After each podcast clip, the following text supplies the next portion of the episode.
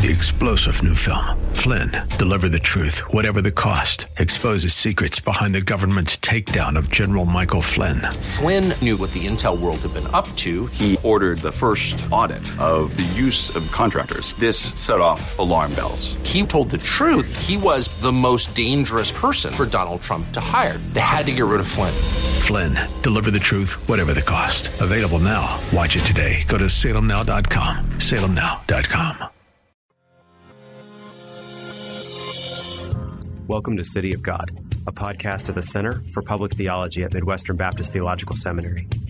My name is Dr. Owen Strachan, and I'll be your host.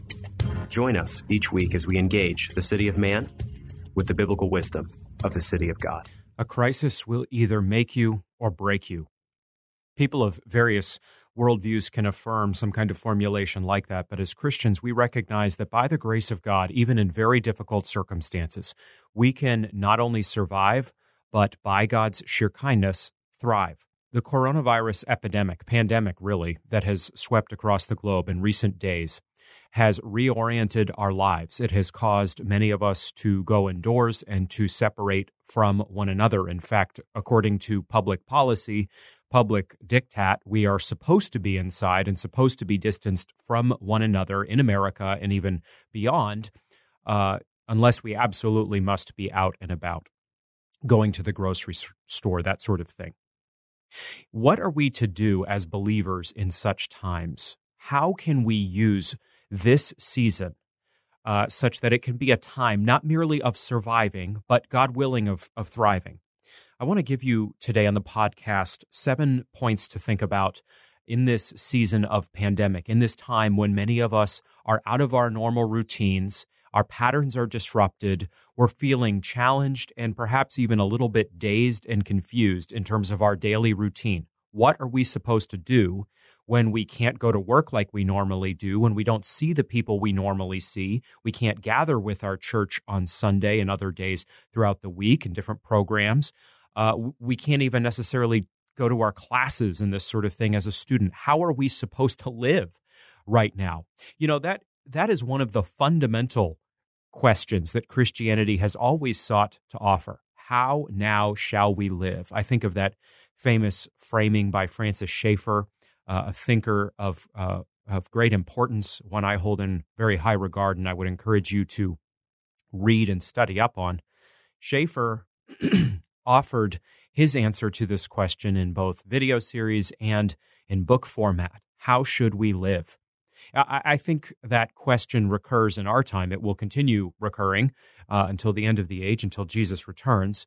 It's good then to ask, how should we live now? In, in one sense, of course, Christians are going to answer these sorts of questions in familiar ways. In other words, we should live now uh, in much the same way that Christians have lived in every season, facing all sorts of trials and challenges and difficulties. So much about our answer is not going to change. In another sense, we do recognize that we're facing unique circumstances in 2020 in the midst of a global pandemic that has, as I have said, reoriented much of our daily lives. Here are seven commitments then for you to think through and perhaps even prioritize as God leads as you consider these in this unique time. First, in this season of pandemic, thanks to the coronavirus. I think that we should focus on maintaining a Godward focus, maintain a Godward focus. In other words, we should not go through a crisis and a pandemic the way unbelievers should. We should have a steadfastly, even tenaciously committed Godward focus. We are not atheists. We are not practical atheists. We are believers in the Lord Jesus Christ. We have not gotten here because of our own efforts or our own personal virtue, our own faith choice, even, though God has caused us to have faith. He has given us the gift, Ephesians 2 8 and 9, of faith. Nonetheless, we are not practical, functioning atheists or even functioning deists. We are Christians. We have been gripped by the grace of God, and through the mercy of God, we are born again, and we have been born into a living hope. We know the living God. We are not left adrift on the seas of the cosmos to figure out our own destiny, uh, to make some kind of meaning in a cosmos that has no meaning. No, God is real. God exists. God is ruling over all things. God is providentially directing everything to perfect resolution in his Son. Ephesians 1 3 to 14. So, friends, maintain a Godward focus in this season. Are there things that are very serious to think through? Yes, there are. Might we or our loved ones uh, face um, getting coronavirus and, and death and trial and challenge in different ways, suffering? Yes, we may. Nonetheless, we are fundamentally Christians. And so we seek to, by God's grace, maintain a Godward focus. Number two, I would say to you to strive to be steady, regular, if you will, in your spiritual devotions. It's a great time for us all to go back to basics and be in the Word and in prayer if we can. Uh, my personal target is to be in the Word and prayer for 20 to 30 minutes a piece on a given day. Not every day uh, is the same and allows for that kind of commitment. And yet, that is, as I say, my personal goal. Now, you may have a system that serves you, that fits you. If so, praise God. If it's a biblical one, if you've developed it according to biblical prerogatives and teachings, praise God. Go with gusto in that. I simply want to say that my personal focus is being in the Word for a sustained time each day. I don't think that I get a gold badge if I hit 31 minutes of Bible reading or prayer or something like this. That is not my focus. My whole life is lived out of the overflow of divine grace. And yet I do want to, to be going deep in the Word of God and not just skimming the surface. And then I want as much as I can to be praying and committing my heart and my life, my beloved family, my wife, my three children, friends, family, loved ones, my church, the cause of the gospel to God each day as much as I can. None of us, of course, will master prayer. None of us will pray as we should in a perfect sense on any day. And yet we should strive to be steady in spiritual devotion. Third, if you have a family, and in particular, if you are a husband of a wife and father of children, lead your family well. Strive to lead your family well. In the overflow of divine grace, every day commit yourself afresh to being a Christ like head in an Ephesians 5 22 to 33 sense. First and foremost, uh, the head of your wife. In other, in other words, uh, a loving authority of your wife, and then by extension, a loving authority to your children. This is not easy for those of us men who are sinners. That's all of us. Nonetheless, God's grace is powerful and all sufficient for everything that we need on a daily basis. So we have, in other words, all the spiritual equipment we need to lead our family well. Men, our families need us in this time. Our wives need us in this time. First Peter 3 describes the wife as the one who is a weaker vessel compared to the man. There's different things to say about that text, but one of the takeaways we Christian men should have in engaging 1 Peter 3 1 to 7 is that we should treat our wife with respect and love and dignity we should lead her well. We should listen well as she unburdens herself to us, as she will need to do in a, in a weird season like this. We should treat our wife not as if she is common pottery, but as if she is fine china or delicate crystal. In other words, weaker vessel language does not actually mean any kind of uh, bad sense of womanhood. It actually means that the woman, the wife, is, is in a sense reverenced by the man treasured by the man, protected by the man. This is a high call, and it's one that challenges and frankly convicts every last one of us men and every last one of us husbands. This is not easy. The prerogatives of Christianity are not supposed to be easy, and they aren't. This is a high calling, but men, Christian men, let's daily strive to lead our family well. Let's be taking our families into the scriptures. Let's be leading in prayer. Let's be having fun with our wife and with our children, especially our children. They need us in a profound way right now. Let's not be tuned out. Let's go back to that example of Jesus, the perfect head in Ephesians 5, and let's pray. Let's pray for God to work in us, to change us and shape us and remold us, remake us in the image of Jesus Christ, the true head, knowing that this is supposed to be a humbling experience. It is, again, for all of us men in this role. But that's exactly where God wants us. And this is a great time for us to grow in leading our family well. Look, if our lives have been superheated in that very customary modern American way, if we have barely seen our wife, barely seen our children in whatever season we are, this is a terrific time for us. It's a very hard time. It's a very sad time for many.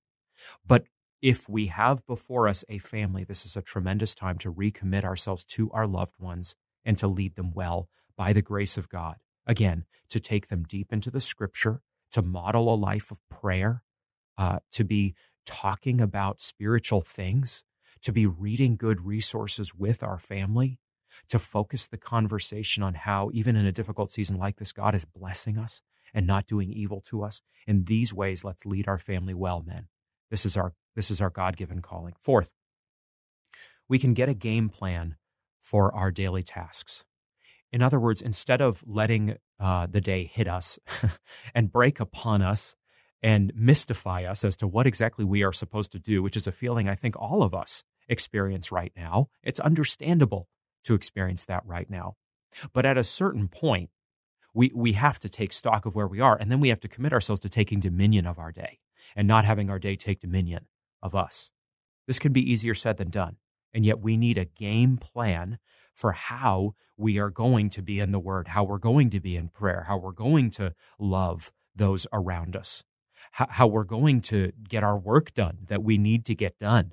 Men working to provide, women working in their ways, whether they have to provide for themselves or whether they are making a home for their loved ones. We're all working, aren't we? Men are working and women absolutely are working, contra the stereotype of the Christian wife, the stay at home mom. Who works harder than a stay at home mom? Many of us are seeing this afresh right now. We need a game plan for this, though. Uh, we need to figure this out. We need structure in our lives. It's not that there's no place, of course, for spontaneity and fun and flexibility. Of course, there is. But flexibility flourishes when there is structure. So, here again, a, a call once more to men to, to lead out in figuring out this game plan. Enlist your wife, get her wisdom in figuring this out. But whether you're married or not, again, my, my challenge to you to think through in your own way, in your own situation, get a game plan. Figure out how you're going to seize the day, not how the day is going to seize you.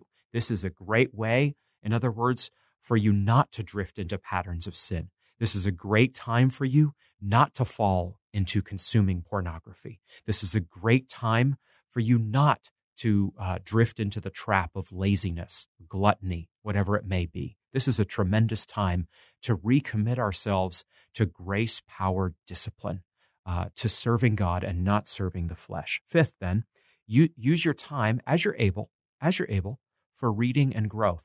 Now, let me say a word here before I expound on that briefly. Um, it may be the case that actually um, what is on your plate is now much more full. Your plate is much more full in this season because, let's say, your kids have come home. And so, if you're a wife and a mother right now and you're listening to this, you may actually have more on your shoulders, not less. There's not a one size fits all experience right now in this season of pandemic. People are in different situations. You yourself listening to my voice right now know whether you need a, a challenge because you have a lot more time to fill, which very much may be the case, or whether actually y- your margin has been vacuumed up because of this unique season. You know that, and, and you will need before the Lord to figure out whether you need to seize the time in the sense of filling it, or whether you are going to need to simply get through this season by the grace of God. whatever the case is, if you have quiet time, so to speak, seize it. Use it for reading.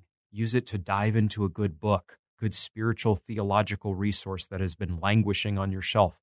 Those books languish on your shelf as they do mine, it should be said. Let, let's figure out what time we have and then, if we have time, let's really prioritize it in order to grow. Sixth, let's serve our church as we're able. This isn't an easy one to figure out right now, of course, because many of the customary ways of serving our church are going to involve personal connection, embodiment, presence, and these sorts of things. And yet, as we can, let's serve our church. This is going to require creativity. Uh, and yet, let's let's seek to do that. Let's seek to ping in with friends and church members and encourage our pastors and these sorts of things in this time. Seventh and finally, let's be careful about social media. Um, I would very much caution you against an unbroken stream of social media consumption. It's not hard to fall into those kind of patterns for all of us today, but I would very much say to you, be very careful about that. In actual fact, I don't think this is a new note to sound in this weird season of coronavirus pandemic. I think this is what we should always be practicing. I don't think any one of us should be drinking deeply from the well of social media. I think it's best, as I can see things, to dip in and dip out. Um, if, if you're going to be on social media, to do so very carefully, with great discernment, with much discipline. And if you do use it, and you don't need to, in my view, not at all. In fact, you may need to get off different platforms. You may need to be off all platforms. That may be what brings spiritual health into your life. Let that be said. Nonetheless, if you are on social media, as I myself am, engage it very carefully right now. It's easy to go down a rabbit hole of discouragement and paranoia and get freaked out, frankly, by reading all sorts of material. It's easy to be um, it's easy to be discouraged by seeing what other people are doing and thus um, driven into a false sense of shame and guilt by what you're not doing. Be careful. Live in the real world. That's where God wants us. Now, let me con- let me conclude this podcast by saying this: we have we have a strong doctrine of crisis as evangelicals, as believers in the Lord Jesus Christ. We know that Jesus entered in to our chaos. This is an unsettling time. Um, the world is disrupted, and your patterns and mine are very much disrupted. Just recall this. Recall this, I would say, above all, that Jesus entered into our mess and our chaos, our, our brokenness, most importantly, to defeat sin, Satan, death, and hell. He went to the cross, he shed his blood for us, and in God's kindness, he rose again from the dead three days later. This means that the note we end things on is not a note of, of fear or terror or anxiety or speculation. The note we end things on is victory and triumph and hope. Right now, we have travail in this world. We really do. But we must keep before our eyes the reality that we are headed to the celestial city. We are headed for heaven, and beyond that, the new heavens and new earth th- there is much chaos and, and much tumult in this world right now. But Revelation 21 22 tells us the truth, it tells us that we will soon be with God forever in the new heavens and new earth. Let that encourage you right now. While much of life seems unsettled, know, know with certainty that the future is settled. It is sure. God will bring us. Thanks for listening to City of God, a podcast at the Center for Public Theology at Midwestern Baptist Theological Seminary. We're so thankful you stopped by. We encourage you to continue to join the conversation at cpt.mbts.edu, the official website of the center. And we encourage you to follow us on Twitter and Facebook as well. Join us in coming days as we continue the conversation on what it means to be the city of God in the city of man. Three star general Michael J. Flynn, head of the Pentagon Intelligence Agency, knew all the government's dirty secrets. He was one of the most respected generals in the military. Flynn knew what the intel world had been up to, he understood its funding. He ordered the first audit of the use of contractors. This set off alarm bells. The explosive new documentary, Flynn, Deliver the Truth, Whatever the Cost, uncovers the facts behind this scandal. Flynn told the truth. He was the most dangerous person for Donald Trump to hire. I find out the worst enemy that I'm going to face in my life is right here in America. They took my assessment and they wanted me to change it. And I was like, I'm not changing it. They had to get rid of Flynn with in depth interviews, archival footage, and never before seen personal records of the man behind the headlines. I just felt like I was drowning. Flynn, deliver the truth, whatever the cost. Available now. Watch it today. Go to salemnow.com. Salemnow.com.